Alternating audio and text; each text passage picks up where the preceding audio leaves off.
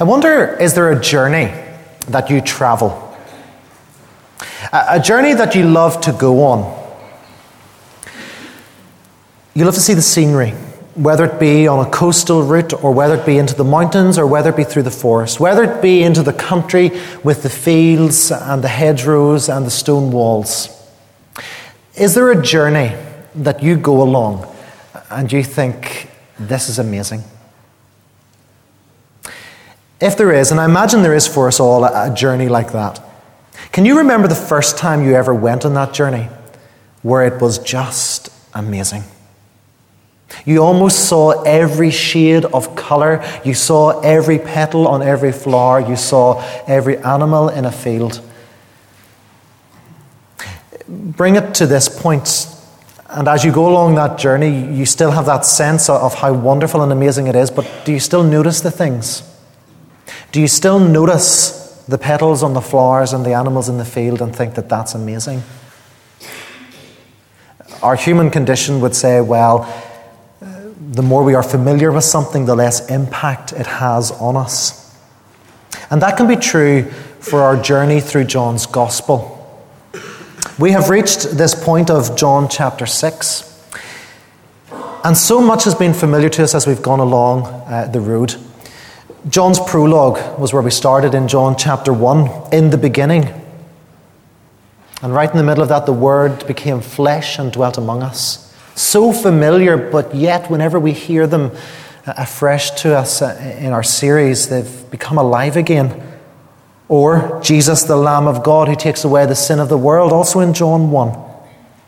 It can be so easy to gloss over that without looking down deep to the impact that it has. John chapter 2, changing the water into wine. One of the earliest stories we probably ever hear in the life of Jesus as we're taught it. John 3:16. It loses, uh, it loses its power within us the more familiar we become with it. And then John chapter 4, Jesus and the Samaritan woman. We just take it for granted that's what happened without thinking what the detail was. If there is possibly one of the stories of Jesus in John's Gospel that has lost its power and amazement to us, it's probably going to be the one this morning. John chapter 6, verses 1 to 15, the feeding of the 5,000. It's the only miracle of Jesus that is recorded in all four Gospels.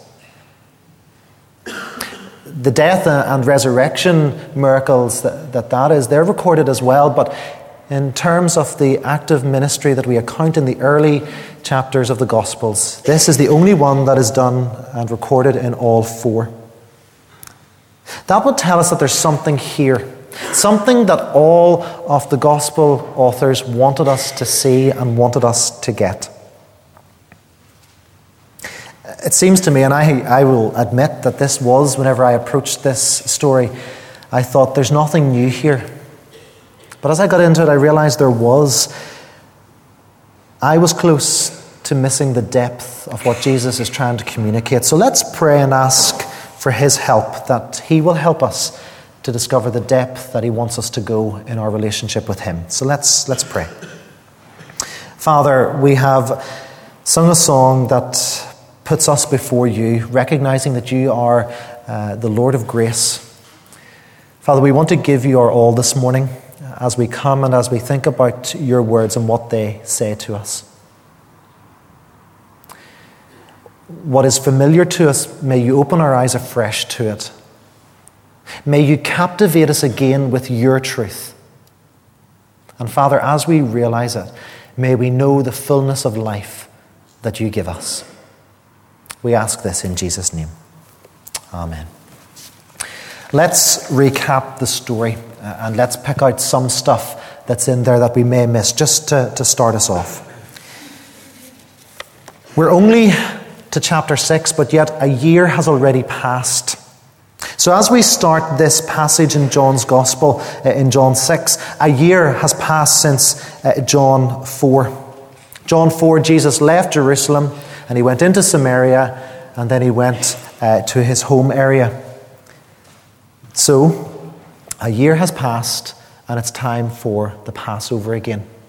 We know this a little bit later on because we're told that they sit down on grass.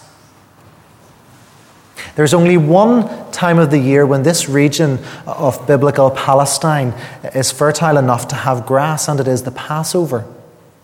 So John is making it very clear that we realize the time scale. We don't have everything that Jesus did in that year, but he worked and he ministered, and here we are a year later. He's taken some time to be with his disciples. And he looks down and he sees the crowds coming in verse 5. His reputation has grown. Whatever he has been doing in that year, his reputation and his fame has grown throughout the countryside that these people are coming to him to hear what he has to say and also to see the miracles that he has been doing. But as Jesus looks on the people, the, the first emotion that he has is compassion. So Jesus looks in this crowd and he sees these thousands of people. And the first thing Jesus thinks about is food.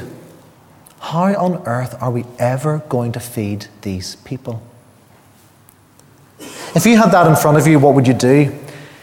You'd most likely turn to the local lad, and that's what Jesus does the Philip test. Philip is the local guy. And so Jesus asked the question, Where shall we buy bread for these people to eat? We're told that he asked this only to test him, for he already had in mind what he was going to do. And Philip comes back with the answer well, even eight months' wages wouldn't even give people a mouthful, never mind a meal. There's so little, Philip says. There's nothing about here. We cannot feed them. But something comes to Jesus. A small, a small little lunchbox, a, a small little rag with, with food in it. And from these five barley loaves and two fish, 5,000 people are fed. And there's leftovers. No one goes without. Jesus has compassion uh, for these people. And we read at the end, and, and we'll look at this a little bit uh, more deeply later. The people begin to see something in Jesus. They saw this guy, there's something different, there's something special, and they wanted to make him king. We know that Jesus is king, but not the kind of king that the people wanted. So he withdraws. He goes to be by himself, to be with his Father, until the next appointed time when Jesus would meet with the people that God would bring his way. So that's the story, and that's it a little bit filled out with the little things that we perhaps miss. So, what do we take from this? Well, we're going to look at, at three different sections. The first is Philip. Philip truly was the local lad. He came from the village just down the road of Bethsaida, and he would have been in the position to know and realize what was about the place. He would have known where you got the food, he would have known how you got it, he would have had the contacts. But he knew that he couldn't do it. The supply of food in this level could not be found, and so he says, Eight months' wages would not buy enough bread for each one to have a bite. It's a complete disaster. Philip sees this. He goes, Jesus, if you think you're going to feed these people, you've lost it in the head because there is just nothing here. We would, even if we were to save up eight months' wages, it's not even going to be enough. There is nothing humanly possible that can be done. And so we come to that little bit that may be difficult for us that Jesus only asked this because he knew exactly what he was going to do. So it's, it's a test, it's the Philip test. The Bible tells us that Jesus asked this question to test him, for he already had in mind what he was going to do. Please don't think that Jesus is being unkind here. The person who has the answer already in their head and who wants to assert their authority over someone who doesn't know the answer, that's not what is going on. What is going on is that Jesus is, is, is showing that what is about to happen can only happen because it is of God. You see, at times it's very easy for us to ignore any work of God in our situations. A lot of the time, whenever we face the issues and difficulties and problems in our lives, we look to the world's answers for, for various reasons.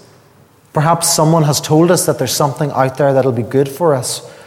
Perhaps we think God is too busy to deal with us, or that God is too big for my small problems, or, or that God just can't do it. There is no way possible that God could do this. See, Jesus asked the question where shall we buy bread for these people to eat? He knew the answer was nowhere on this earth. But he asks us today where are you going to get your help for your problems? Your concerns, your issues? Jesus knew that the only way, the only way that 5,000 people could be fed was by a work of his Father God and a work of the Spirit. The only place we can go is to Jesus Christ. He may use people in this world, He may use situations in this world to guide us, but ultimately we begin in coming before Him in prayer. This is what the disciples had to do when they realized that they could do nothing else. They left it all with Jesus. The problem was too big, but Jesus was the one who would have the answer. And this is how they did it. They brought to Jesus a young lad with his packed lunch. Something that you would take out under your arm as you go to work or as you send kids off to school. So I was thinking about this image. I find it, uh, I find that I coped with it okay. We know the story. It's there. There's a lot of people and they're going to be fed and they're going to be full.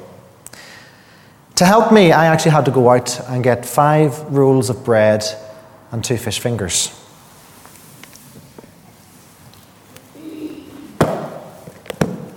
It struck me that as I would look down on a congregation of this size this morning, what is in this lunchbox would feed 14 times the number of people sitting here. Do you believe it? Do you believe that these little bits of bread, when given into the hands of Jesus, and these two fish fingers, it's the best I could do, do you believe that these could feed 5,000 people?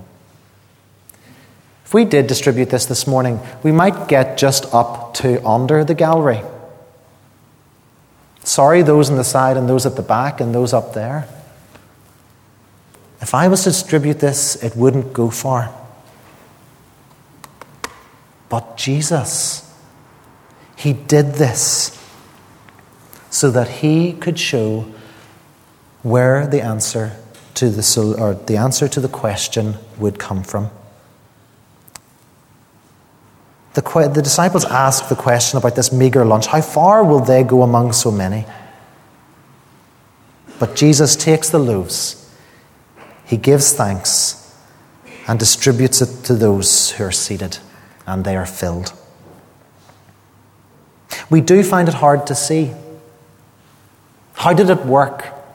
Was there a cloud came down that multiplied the bread? Did they just keep giving? How did it work? We don't know. All we know is that all four gospel authors account that it happened and everyone was fed. And what did it happen with? A scrawny lad with so little. He gave all that he had to Jesus and Jesus used it in the most amazing of ways. See, Jesus asks us the question what can we give? What can Jesus use? The simple answer is that Jesus can use everything we offer to him. Would you have ever thought bread and fish could have been used in great ways to reveal the kingdom of God? Probably not. But we have lives that when offered to Jesus, they will be used and multiplied for the growth of his kingdom in this world, and that will lead to the next.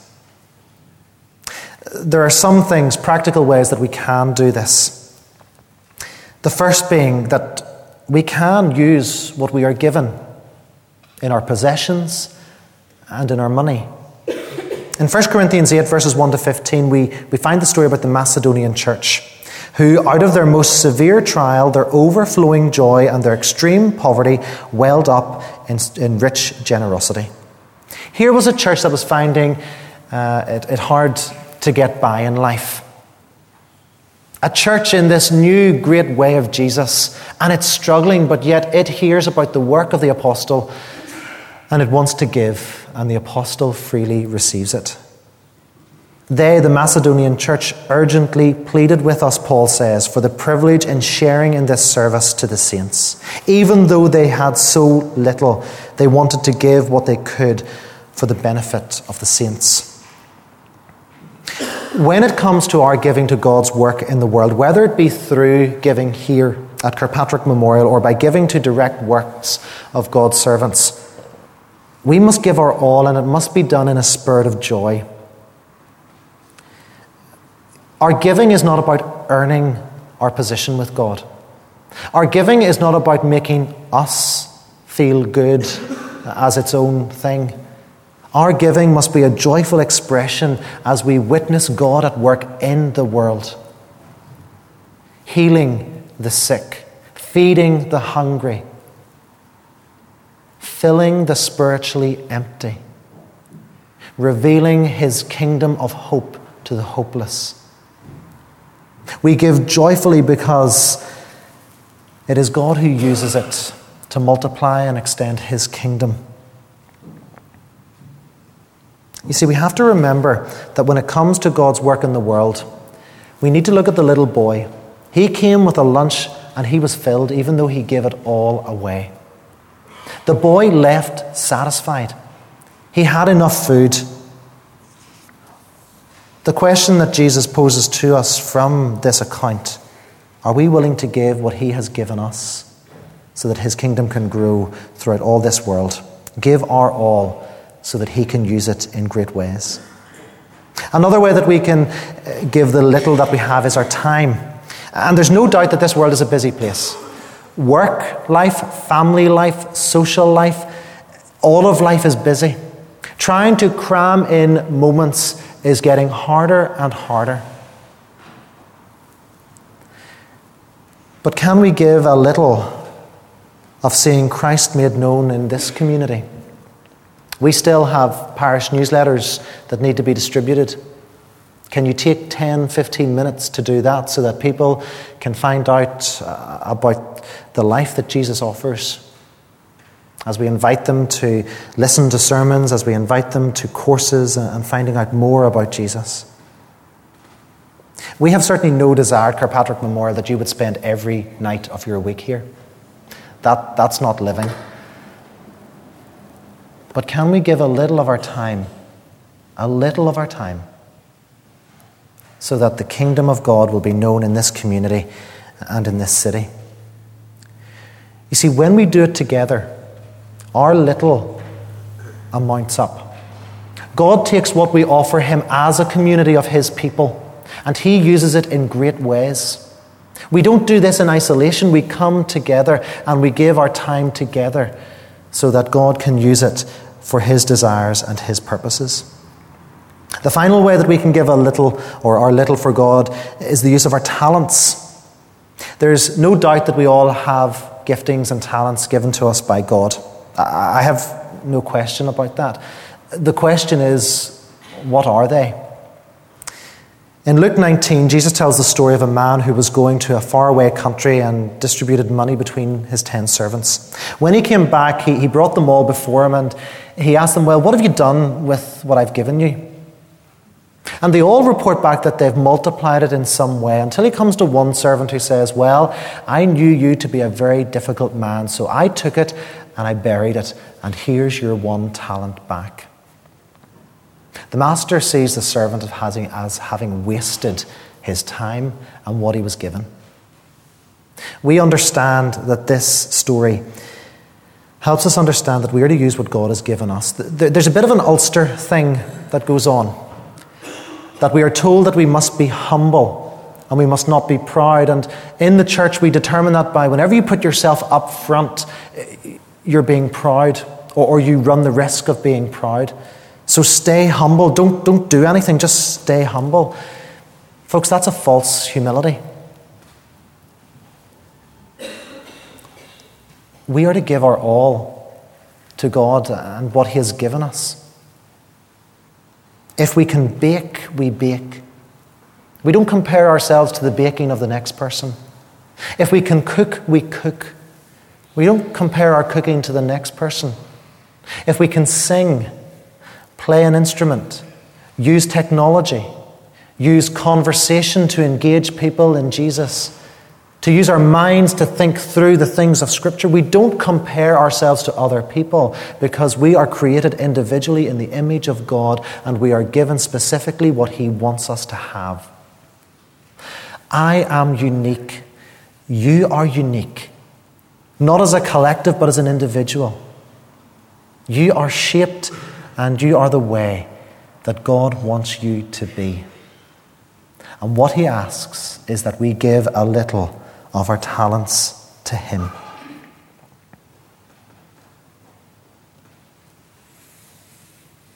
Jesus, in this story, this so familiar story challenges us to think about what it means giving our all to Him. The final thing that we need to, to think about in this parable is that there's no leftovers. Or, sorry, in this, in this miracle, there are no leftovers. John tells us that when they went around and collected what was left, they gathered everything that had not been eaten into 12 baskets. Uh, there are many who will work out the significance of the number 12. I want you not to work that out this morning. Rather, look at the baskets. There's 12 of them. A basket was going to be a lot bigger than a lunchbox. And there are 12 of them. You see, Jesus just doesn't do what is needed, Jesus does beyond what is needed. Jesus does more and above what we just simply see because he sees it all. He sees the things that we don't see. Jesus demonstrates that when we give our little to him, he will use it only for his purposes that will be far and wide and will blow our minds away. Our role when we give of ourselves to Him is to keep on loving Him and serving Him. Uh, let me take one aside before we finish.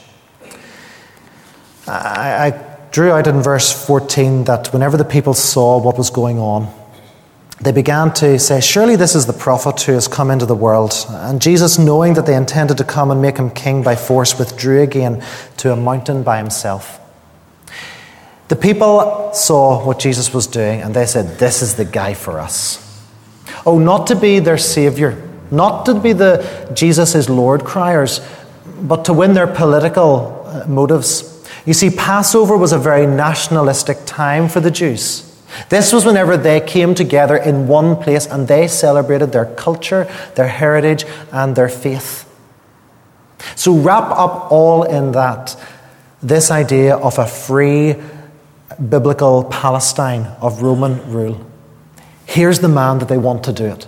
Not only can he tell great stories, not only can he do great teaching, but he can do miracles. What power does this man have?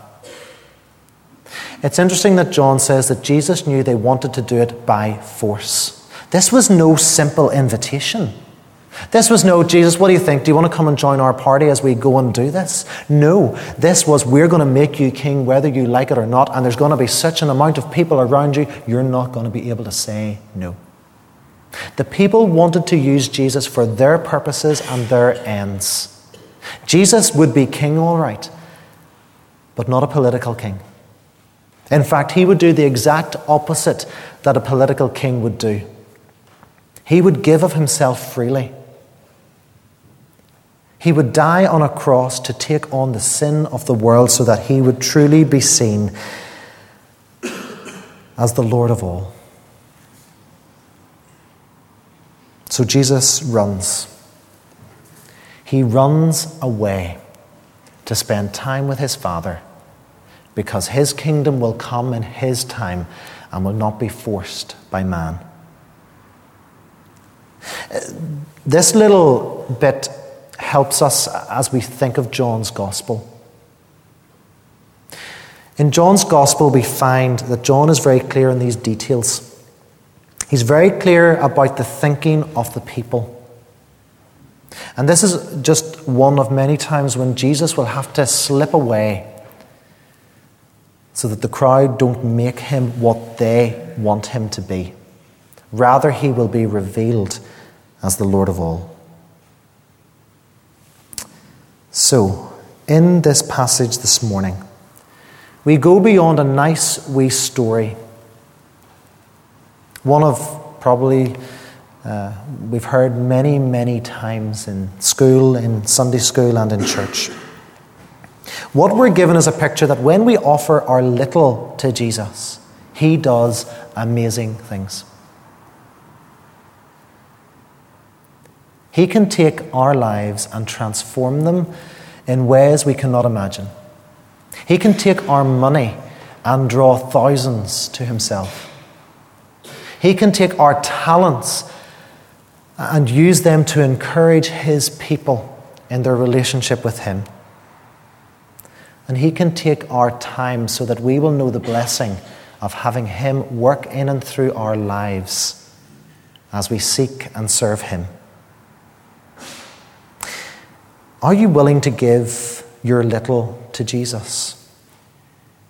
I don't know if the young boy was asked or coerced into giving his food, but he came and he gave it. He made no grumble, no cry, he gave it. And amazing, miraculous things happened.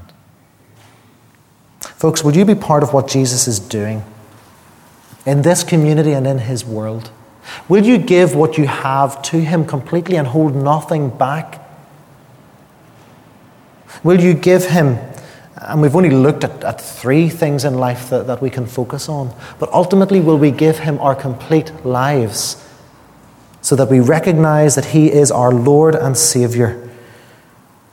Well, if you do, and I hope that you do, because this is what He requires of His disciples, you will be offering everything of yourself to Him so that He can do the most amazing things possible in this world. Let's pray.